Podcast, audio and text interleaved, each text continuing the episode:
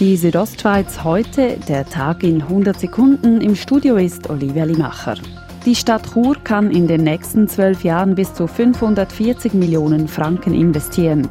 Dies hat der Gemeinderat gestern entschieden. Damit sollen unter anderem Projekte wie beispielsweise das Schulhaus an der Ringstraße oder die Verlegung der Stadthalle finanziert werden. Stadtpräsident Urs Marti sagt, Insgesamt sind es aber nicht äh, luxuriöse Sachen, sondern alles Notwendigkeiten und das ist auch ausdrücklich im Gemeinderat betont worden.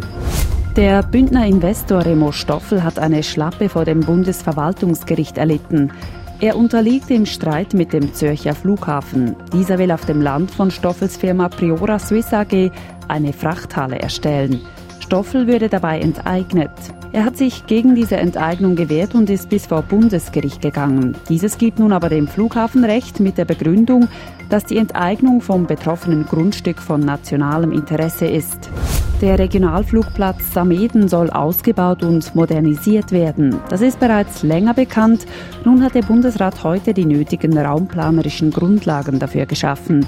Der Flugbetrieb im Oberengadin dürfte damit stark zunehmen, da neu auch Charterflüge geplant sind.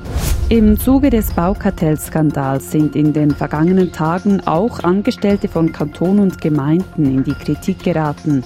Sie sollen von den Preisabsprachen profitiert haben.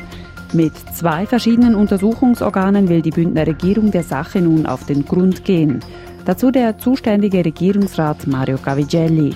Eins ist die Administrativuntersuchung, die die Regierung eingesetzt hat mit zwei Professoren und das andere ist ein parlamentarisches Instrument, die Parlamentarische Untersuchungskommission.